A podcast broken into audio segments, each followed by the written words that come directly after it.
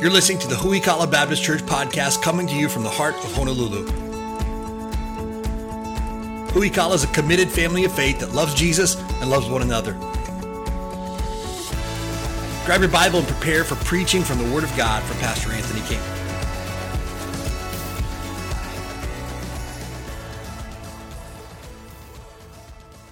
Got our Bibles to 2 Corinthians uh, chapter number 13, if you would. We're winding down. It's hard to believe that we are uh, coming to the end of our study of uh, 2 Corinthians. We've been going through verse by verse through uh, 2 Corinthians for uh, probably about a year and a half now or so.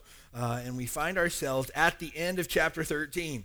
And so it's been exciting to go through this. If you missed any of the message so far, you can always get caught up at our website at huikala.org, or you can subscribe to our podcast. Whatever you got to do to stay caught up, do that. I know you'll be encouraged by this as we studied through. We studied through before Second Corinthians, we studied through First Corinthians verse by verse. And that took us about a, a year and a half as well. So uh, the bulk of our existence as a church on Sunday nights has been in First and Second Corinthians. And so uh, we find ourselves uh, tonight. Uh, this is the last of three messages. so if you want to continue on and read out the rest of the chapter, you're welcome to do that. we'll be covering that next week and then one final message the following week. and I know you'll be helped by that. So thanks for being here tonight. Second Corinthians uh, chapter number 13. We're going to start in uh, verse number 1. Uh, just to give you a little bit of context, again, uh, Paul pastored the church at Corinth for about a year and a half. Uh, he wrote a total of four letters. We only have two of those. First and Second Corinthians uh, are actually his second and fourth letters that he wrote to the church. He's planning on going back uh, for a third visit after he finishes this letter uh, and after he wraps up some things that he's doing. most folks believe that he wrote this while he was at Philippi. And so when he wraps up some things at Philippi, he's going to go back to visit the church at Corinth for a third time. and so as he writes here in verse number one, he says, This is the third time I'm coming to you. And the mouths of two or three witnesses shall every word be established.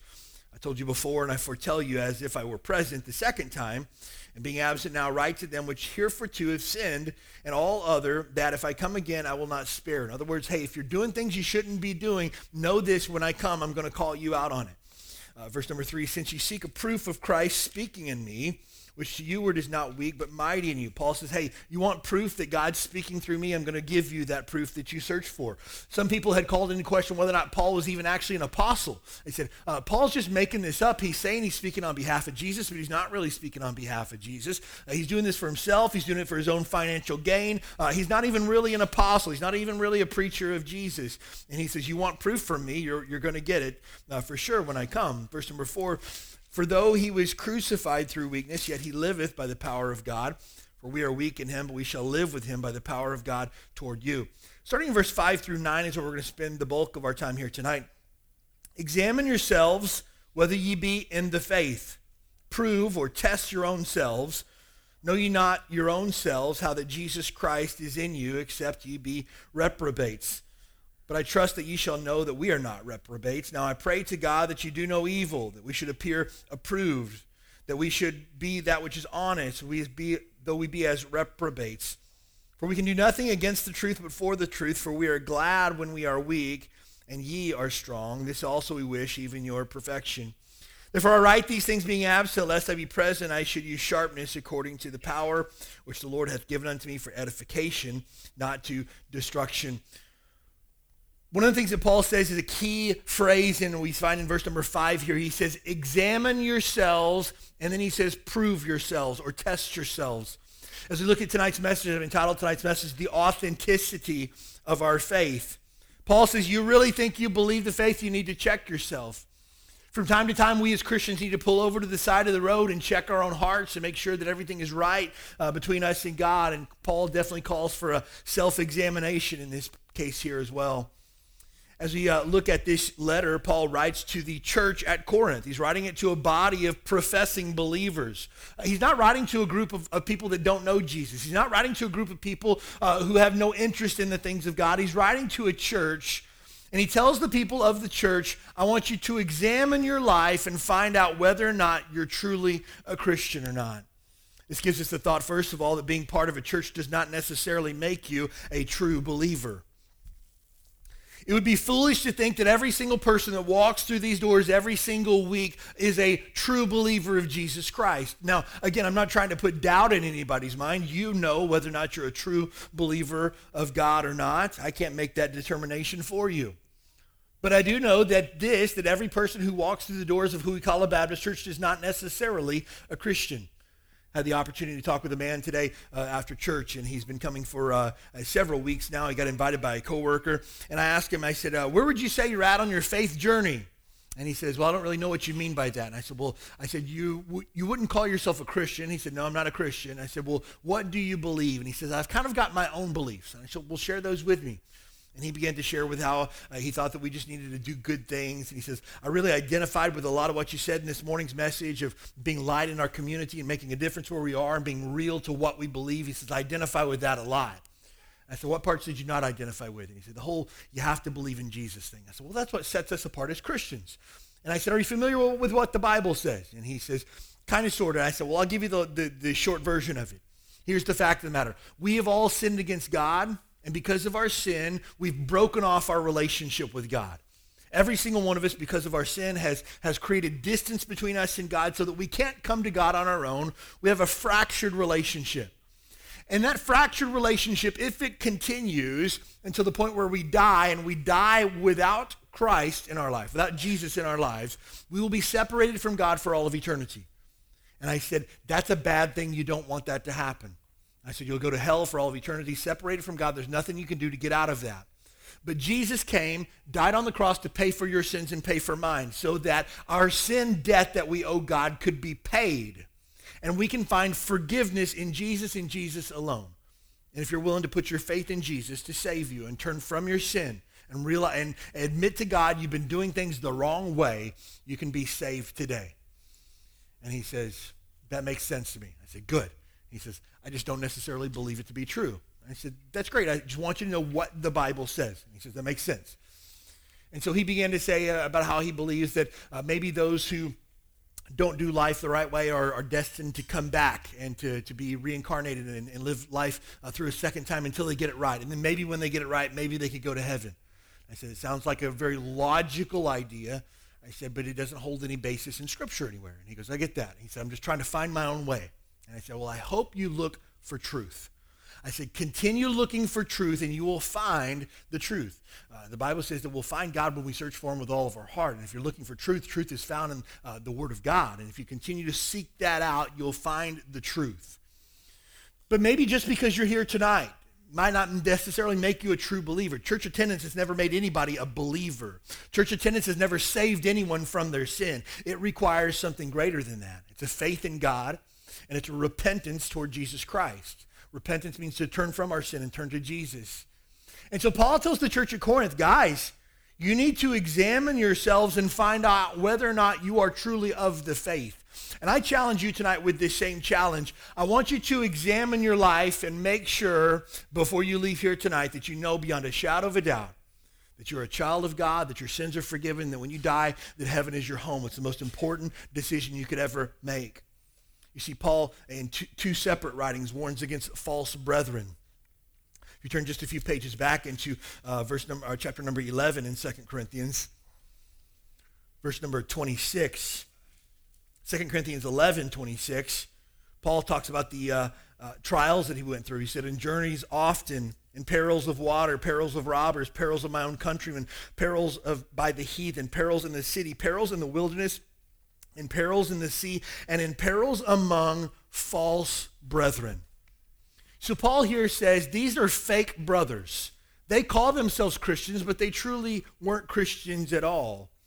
Galatians chapter 2, verse number 4 says, uh, Paul says, in that because of false brethren unawares wrought in. So when Paul wrote to the church at Galatia, he said to them, hey, there's going to be some, there were some false brethren that came into the church.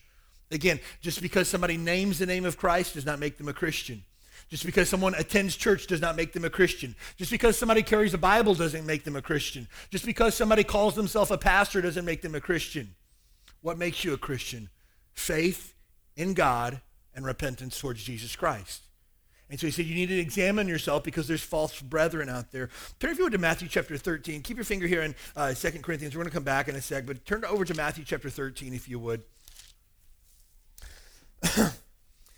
If you have a red letter edition of the Bible, the, the words in red were spoken by Jesus himself. Now, the, the entire Bible is trustworthy from cover to cover, for sure. But red letter editions of the Bible draw attention to the things that Jesus himself said. And so if you have a red letter edition of the Bible, you'll find these words in red because Jesus himself spoke them. As we look at uh, the um, Matthew chapter 13 here, in this case, uh, we, we find the, uh, let's see, verse number, mm, let's see here. Oh, verse 24. There we go. That's one I was looking for. Matthew chapter 13, verse number 24. Jesus tells a parable. A parable is a story a, a, fictional story that has a spiritual truth. Verse 24, another parable he put forth unto them, saying, The kingdom of heaven is likened unto a man which sowed good seed in his field. But while men slept, the enemy came and sowed tares among the wheat and went his way. When the blade was sprung up and brought forth fruit, then appeared the tares also. What happened is this man had uh, sowed a seed full of wheat, and wheat, when you open up the kernel inside, will have the good part that you actually take out. The tares you looks just like the wheat, but when you break it open, there's no fruit there. And the enemy had taken seed of tares and sown them throughout the field so that when the harvest came, it looked like he had a bumper crop of wheat, but when it came down to harvest it, the tares itself had no fruit in it. This, so this case here we see verse number 27. So the servants of the household holder came unto him and said, Sir, didst thou not sow good seed in the fields? From whence then hath it tares? Hey, I thought you sowed good wheat seed. Why do we have all these tares?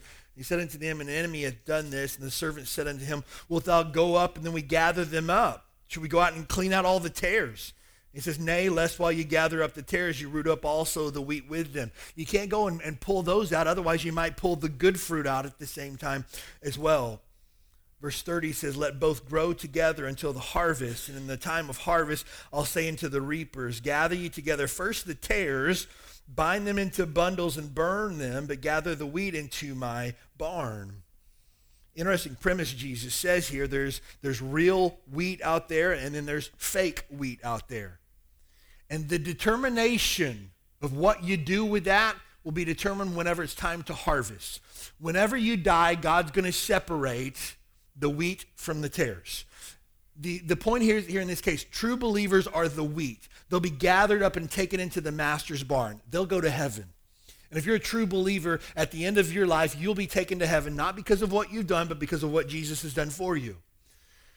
I'm going to speak this in love to you tonight. This is not a convenient thing to hear, but I wanted to tell you the truth. If you're not a true believer, there's coming a time at harvest when all of this will be gathered up and it's going to be bundled and burned in the furnace, it says. That's a picture of hell right there. If you're not a true believer of Christ, you will, at the time of your death, be taken and bundled up with all other unbelievers and placed in hell for all of eternity. There's no second chances. There's no getting out. There's no the purifying of your soul until you one day you get to go to heaven. It's over and done at that point. This is super duper important because there are many people today who went to church, who prayed a prayer, who carried a Bible that are not true believers.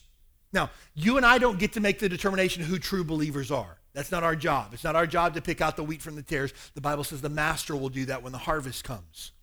It is our job to make sure that people know that they truly have eternal life and aren't hoping that maybe they'll get to heaven one day. It's critical.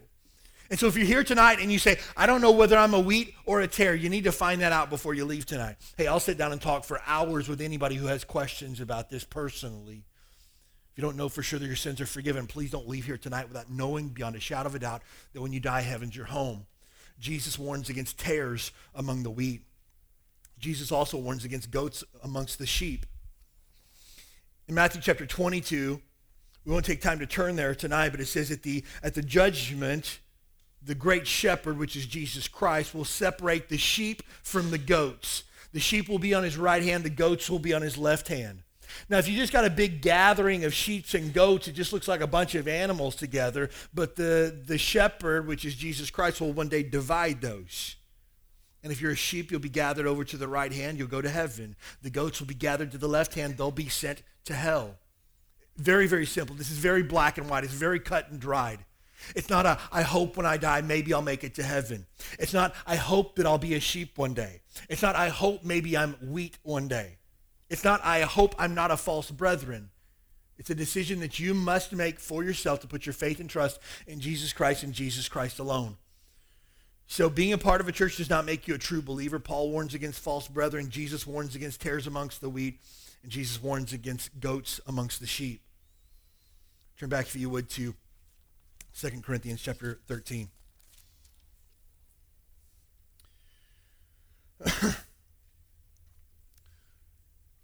Paul challenges them in verse number 7. Now I pray to God that you do no evil, that we should not appear approved, but that you should do that which is honest, as repro- uh, uh, though we be as reprobates. Paul says, hey, if you think we're sinners, that's fine. You just do the right thing.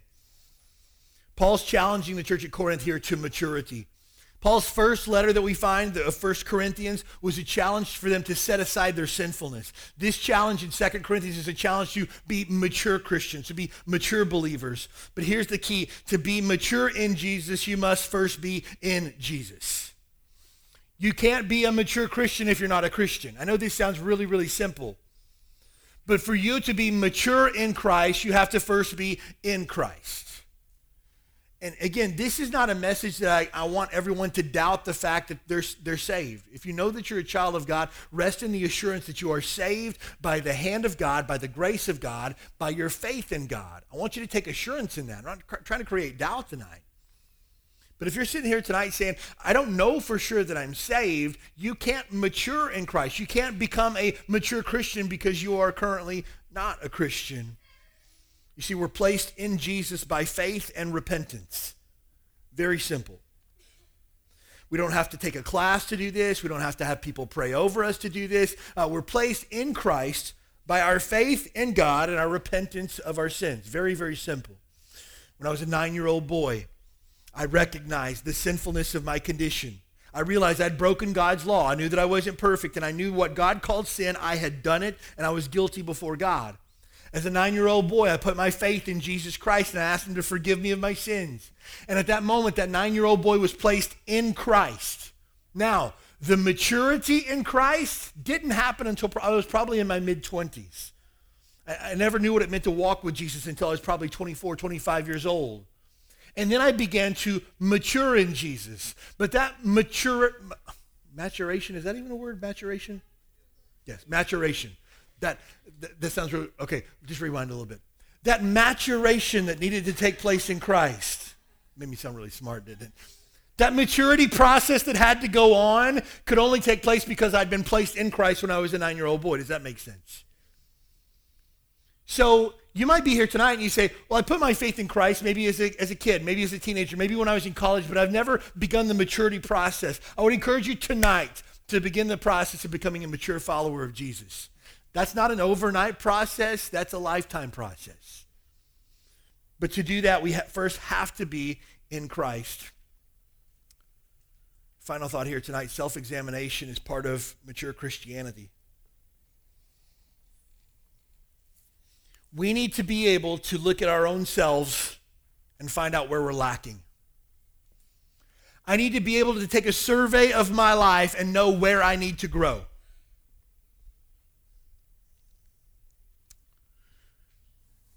Paul says, examine yourselves, whether you be in the faith. Prove your own selves. Test yourself. Run a test against yourself to find out if you truly are a believer. You say that you love God, prove it. How do you prove that? You say that Jesus is number one, prove it. Put it to the test. I think most of us here tonight, if I said, if you love God, raise your hand, I believe most of us would raise our hands. But Jesus said this if you love me, keep my commandments. Now, if I said to you, how many of us are fully keeping Jesus' commandments tonight? I don't know that every one of the hands would go up. That's a way that we test our love for, for Jesus. You say you love him, then obey him. God doesn't want emotion from us, God wants action from us. It's not about what I feel, it's not about what I think, it's about what I do. It's easy to say that I love God, it's a lot more difficult to prove it. It's easy to say that I love Jesus, whom I've never seen. It's a lot more difficult to love my neighbor, who I do get to see. But we're to prove ourselves, examine ourselves. First Corinthians, when Paul's uh, speaking of the Lord's Supper and the uh, ordinance of taking the Lord's Supper and gathering together for communion and remembering what Christ has done for us. He says in uh, 1 Corinthians chapter 11, verse number 31, For if we would judge ourselves, we should not be judged. What that means there is that we shouldn't have other people pointing out our own sinfulness and shortcomings, we should be able to point that out ourselves. I shouldn't need my wife to tell me that I should probably pray more. I should be able to figure that out myself. I shouldn't need someone to encourage me to share my faith. I should be able to figure that one out for myself. And if I can judge myself, then I don't need to be judged by other people. Again, when we're talking about judging, we're not talking about uh, pointing out people's sin for the purpose of embarrassment or anything like that. We're talking about checking our own heart. Is my heart right with God's heart? Are God's priorities in line with my priorities? Are the things that Jesus says important? Are those things important to me? That will determine my heart for God. You see, many Christians are experts in judging other people, but they fail to judge themselves. I'm really good at pointing out the faults of other people, but I don't do such a great job of pointing out my own faults to myself. Paul says that should be flipped. I should be an expert in examining my own heart. There's been times in my life where I have honestly been able to say with God, everything's right between me and you. I don't know of any sin that's in my life that I need to confess, that I need to make right. I feel like my walk with God is as good as it's ever been. But like the psalmist, I want to say, Lord, would you search my heart and see if there's any wicked way in me? If there's something in my life that's not right, would you make it painfully obvious to me? Would you point it out to me so that I can make that right with you? We examine ourselves in the light of the Word. This right here is the rule book. This is the guidebook. This is what we're judged based on. I love my kids' uh, projects that they get sometimes at school that they send home a rubric. Don't know how many of you uh, f- forgot about what rubrics are, but they say, here's how we're breaking out the 100 points of this particular project. 25% is on appearance, or 25 points for appearance, and 25 points for this, and 10 points for spelling, and uh, 5 points for neatness, and things like that. I love that. You know why? Because it tells me where we can maximize our points at, right? It's just like, oh, okay, we don't really have to worry about that. If we can do really good in these areas, we can slack off in the other areas, right? The Bible doesn't work that way. The Bible is our rubric. The Bible says, this is what's important, do this. And this is what I measure my progress by. Am I living like Jesus? If so, then I need to continue doing that. If I'm not living like Jesus, I need to change some things in my life to fall in line to be more like Jesus. I examine myself in the light of the Word. Too often times Christians examine themselves in the light of other Christians. Well, I'm not as bad as this guy over here. I mean, I've been to church twice this week. He hasn't been twice this month. I think I'm doing all right. No, wrong answer. We examine ourselves in the light of Scripture. We examine ourselves in the light of the example of Jesus Christ. My goal is not to be as good of a Christian as someone else. My goal is to be as good of a Christian as Jesus was. You say, well, Pastor, we'll never meet that. Then we continually have something to strive for. You see, if my goal in life is to be as good of a Christian as Bob over here, maybe one day I'll surpass Bob, and now I've met my goal and I'm, I'm done with life. No, no, no. If Christ is my goal, I'll never meet that, but I can continually push towards it. I can continually strive towards that. I have someone, here's the thing. You have a question on how God would handle inter, interpersonal conflict if he were here? You find it in the story of who Jesus was. You wonder about how God would treat his friends if he had them? You find that in the story of Jesus in the Gospels. How would uh, God handle workplace conflict? The same way Jesus did. How do you handle people that don't like him? The same way Jesus did. How should we handle people who do us wrong? Oh, just follow the example of what Jesus did. We must examine ourselves and our commitment to obedience. We cannot love God and at the same time disobey him. They're polar opposites. Our love for God is directly linked to our obedience to God. And we live in a day where Christians don't want to be told what to do. Oh, don't, don't tell me what to do. I'm doing my own thing. You know, God knows my heart. I don't have to obey him because God knows my heart. If you're not obeying God, then God does know your heart, and it's that it, you're wicked. You don't love God because you don't obey him. So we have to examine ourselves. Am I obeying what the Bible says? Finally, we must examine our commitment to holiness. God is a holy God, and he expects holiness from us. Holiness is not a bad word. Holiness means separate from sin. And if sin is over here, we as Christians need to be over here. The problem is many Christians want to get as far up to the line as they can get to sin without crossing over. well, uh, you know, if Christians aren't supposed to curse, what's the worst word a Christian could say and still get away with it? That's not holiness. Sometimes dating couples ask the question, well, I know we probably shouldn't have sex while we're dating. What's the most that we can do without it crossing the line? I don't want to get close to the line, much less cross the line. I need to be far from the line. And the answer to that question, Paul says it's not good for a man to touch a woman. I think it's pretty straightforward there. But the guideline is not what other people are doing, what society finds acceptable. The guidelines is what does the word say? Am I walking in holiness? If so, that's an indication that I'm headed the right direction. Most important thing in the world tonight is you know for sure that you're saved.